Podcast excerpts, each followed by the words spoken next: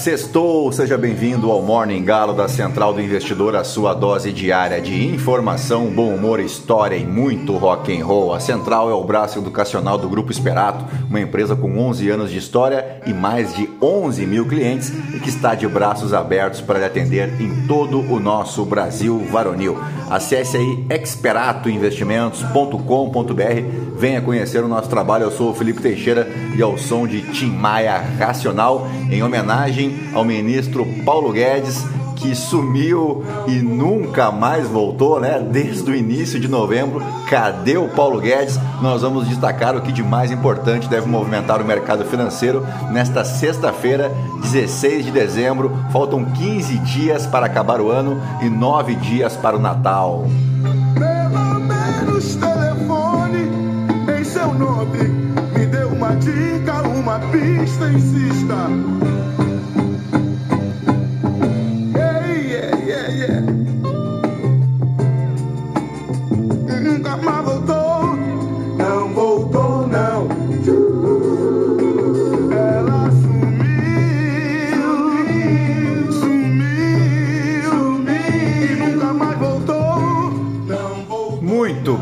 São 5 horas e 9 minutos, 20 graus aqui em Itapema.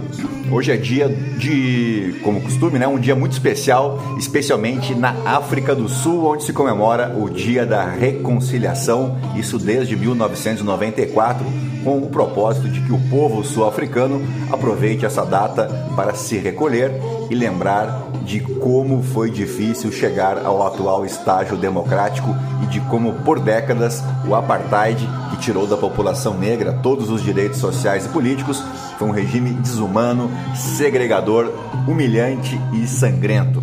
Aqui no Brasil, aniversário da cidade de Caicó, no Rio Grande do Norte, aniversário de emancipação do município de Osório, de, da cidade de Santo Antônio da Patrulha, a terra da rapadura lá no Rio Grande do Sul. Também é dia do reservista aqui no Brasil e na mitologia romana, nesta data, na Roma Antiga, comemorava-se o festival da Sapientia, em honra da deusa da sabedoria. E agora sim, depois de embevecer vocês com tanto conhecimento, vamos direto ao que interessa, mas antes, se você gosta do conteúdo aqui da Central, nos ajude compartilhando, indicando para um amigo, uma amiga, para somar aí as outras 12.342 pessoas que não se misturam com a gentalha. Você pode me seguir também no Instagram, no Felipe underline ST.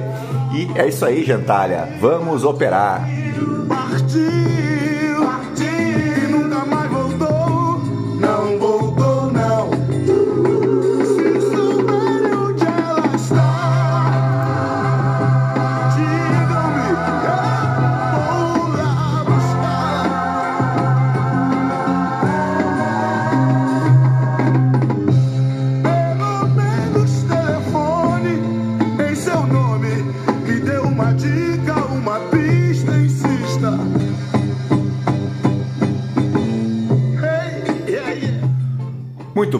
ações asiáticas encerraram essa sexta-feira em queda generalizada, exceção aí ao índice Hang Seng lá em Hong Kong, enquanto os futuros em Wall Street operam estáveis, bem próximos da estabilidade, enquanto o índice de ações globais se encaminha para a segunda perda semanal consecutiva, após alertas de bancos centrais de que as taxas de juros devem permanecer mais altas por mais tempo.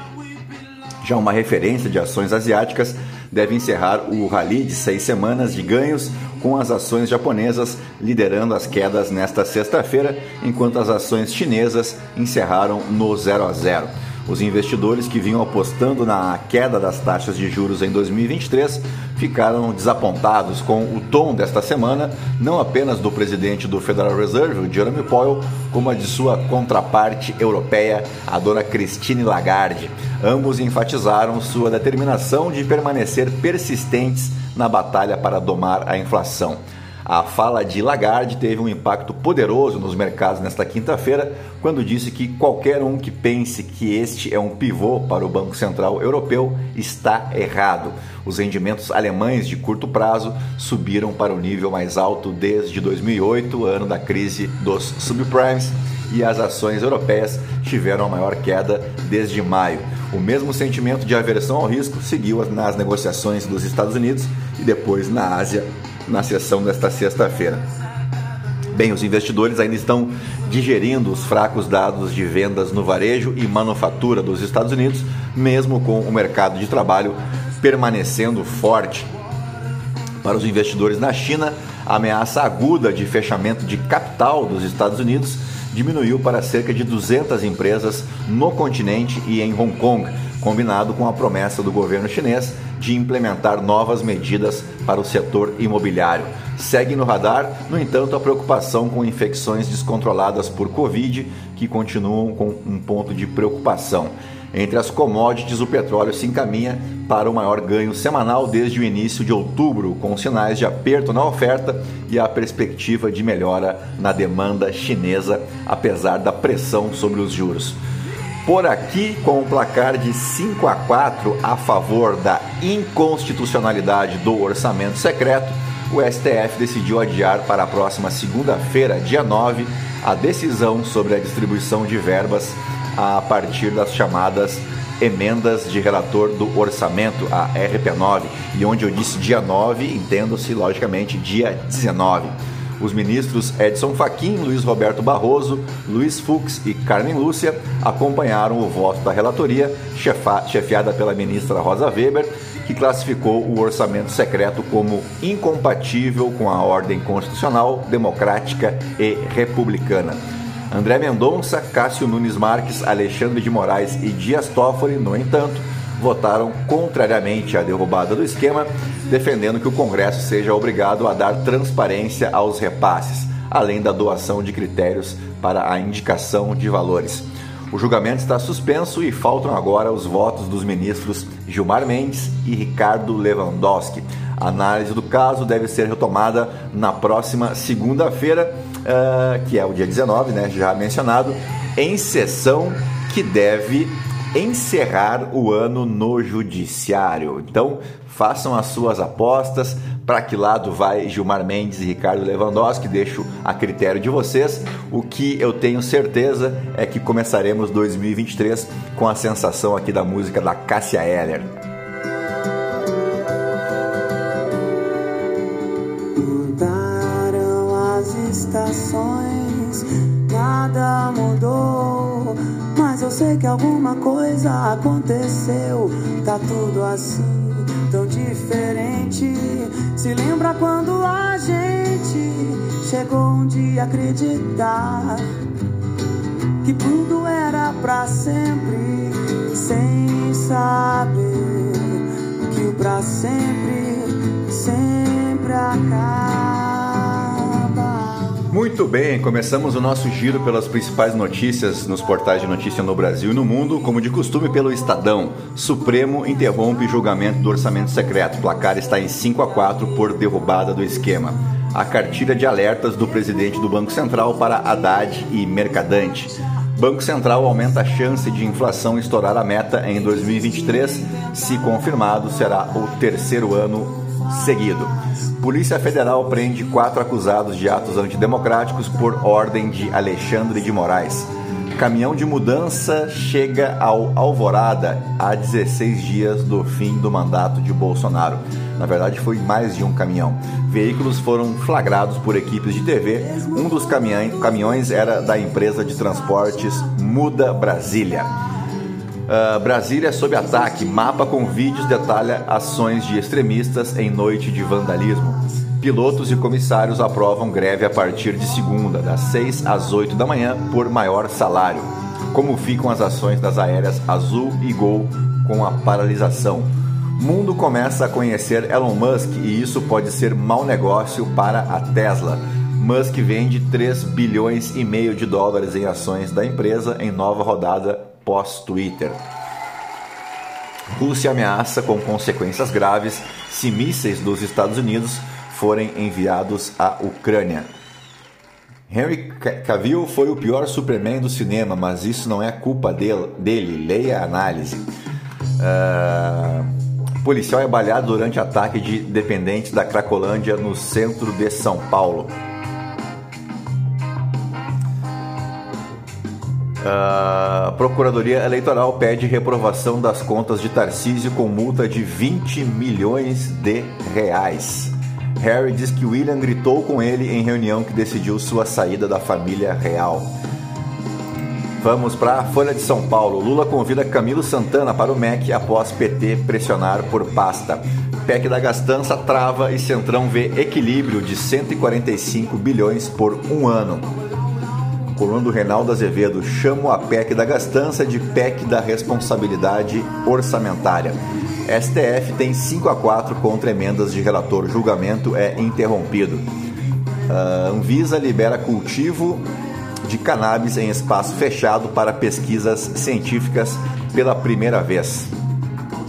Lula deve deixar de ir a fórum de Davos para priorizar a América Latina.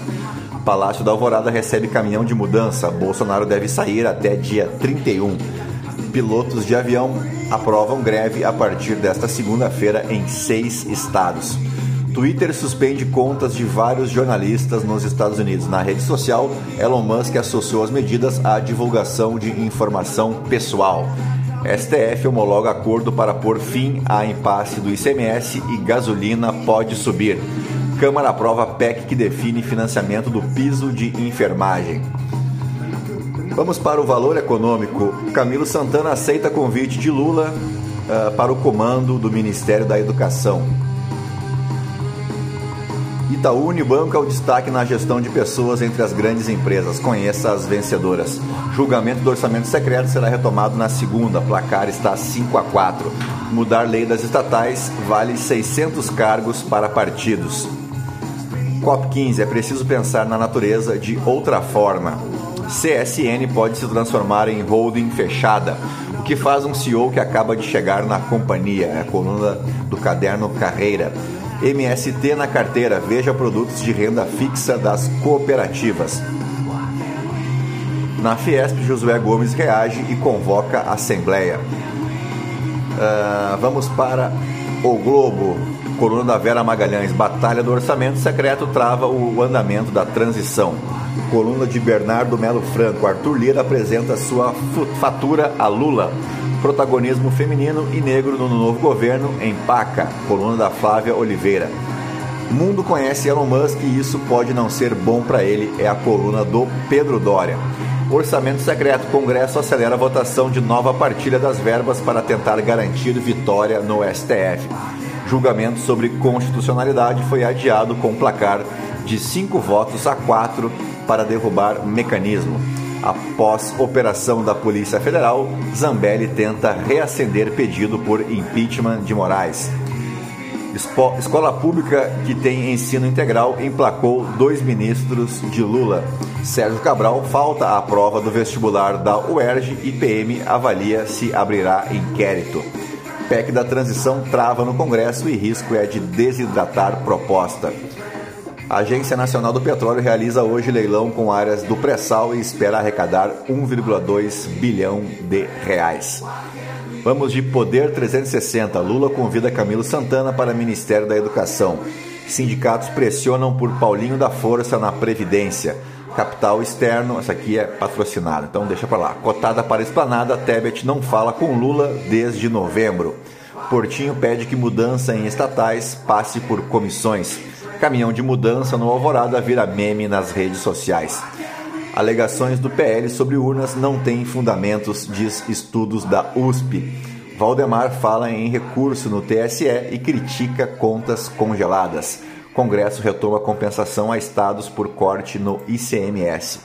Vamos para o Metrópolis. Uh, petista diz que partido não abre mão de 145 bilhões na PEC da transição.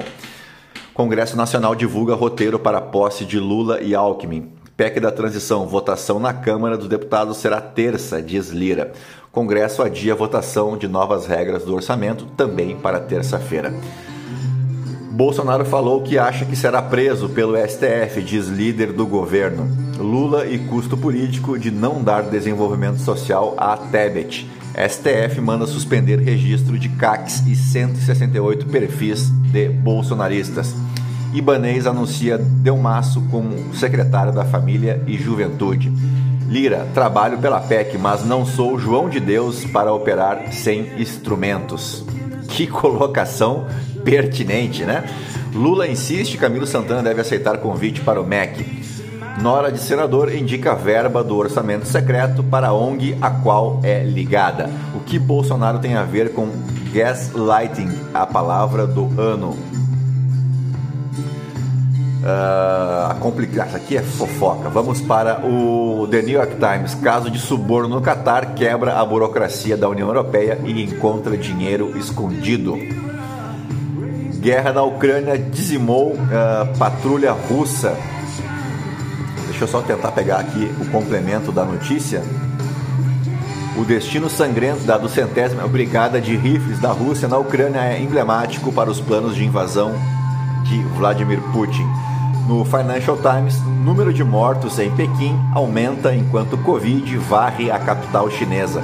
Contagem oficial não mostra mortes em semanas, mas corpos foram vistos em hospitais e crematórios. Vamos para os aniversariantes do dia. Neste 16 de dezembro, quem aniversariava era Olavo Bilac, jornalista, cronista e poeta brasileiro, considerado o principal representante do parnasianismo, né, que foi aquele movimento que surgiu ainda na França, lá no século XIX, aquela escrita em forma de sonetos e tal. O Olavo Bilac foi membro fundador da Academia Brasileira de Letras, ocupando a cadeira número 15 da instituição, cujo patrono é Gonçalves Dias. Conhecido por sua atenção à literatura infantil e principalmente pela participação cívica Bilac era um ativo republicano e nacionalista. Também era defensor do serviço militar obrigatório em um período em que o exército usufruía de amplas faculdades políticas em virtude da proclamação da República em 1889. Ele também foi o responsável pela criação da letra do hino à bandeira, inicialmente criado para circulação apenas na capital federal, na época o Rio de Janeiro, e mais tarde sendo adotada em todo o Brasil. Também ficou famoso pelas fortes convicções políticas, sobressaindo-se a ferrenha oposição ao governo militar do Marechal Floriano Peixoto. Em 1907, ele foi eleito Príncipe dos Poetas Brasileiros pela revista Fonfon. Olha que beleza. Então agora tu já sabe quem foi Olavo Bilac, que lá em Porto Alegre, por exemplo, só é conhecido porque ele é nome de rua de uma famosa casa de tolerância, se é que você me entende. Bem, vamos para os fatos históricos. O fato histórico, na verdade, porque em um 16 de dezembro de 1991, o Cazaquistão declarava sua independência da União Soviética. A área que hoje corresponde ao Cazaquistão já pertenceu a diversos impérios, com destaque para os domínios turco, persa e mongol. Os cazaques eram povos nômades que conseguiram se estabelecer em extensas porções de terra a partir do Mar Cáspio. O Mar Cáspio é o maior lago do planeta Terra, com uma área de aproximadamente 370 mil quilômetros. Joga aí no Maps para tu ver o tamanho do Lago Cáspio, uh, que abrangendo com o passar do tempo então quase todo o território do atual Cazaquistão. Os conflitos que envolveram os cazaques e povos de domínios vizinhos entre os séculos 17 e 18 fizeram com que os russos penetrassem em seu território pelo norte, passando a exercer forte domínio naquela região. A ocupação russa no atual Cazaquistão se intensificou a partir das primeiras décadas do século XX, culminando na incorporação formal do país à União Soviética em 5 de dezembro de 1936. A influência desse período pode ser observada até hoje na paisagem urbana do Cazaquistão. Pouco antes da dissolução da União Soviética, o território decretou a sua soberania em outubro de 1990 e a sua independência foi declarada oficialmente um ano depois, em um 16 de dezembro de 1991. Mas isso é uma outra história, até porque sextou e eu tenho certeza que tu deve ter outros interesses, né? deve ter mais o que fazer do que estudar sobre o Cazaquistão numa sexta-feira, não é verdade? Bom, pelo menos eu espero que sim. E dito isso, fechamos o nosso Morning Galo desta sexta-feira, 16 de dezembro. Estamos quase lá, hein? Menos de 10 dias para o Natal. Então aproveitem bem aí, curtam a sexta-feira, o final de semana e eu volto mais tarde com o call de fechamento. Lembrando, se você puder dar aquela força, curtir os nossos conteúdos, encaminhar, compartilhar com um amigo, uma amiga, nos ajuda bastante, tá bom? Até mais tarde. Deixa eu trocar a trilha aqui para vocês fecharem o Morning Call em grande estilo. Vamos ver o que, que temos aqui. Vamos de Red Hot Chili Peppers, então. A todos um bom dia, bons negócios e até mais tarde. Tchau, fui!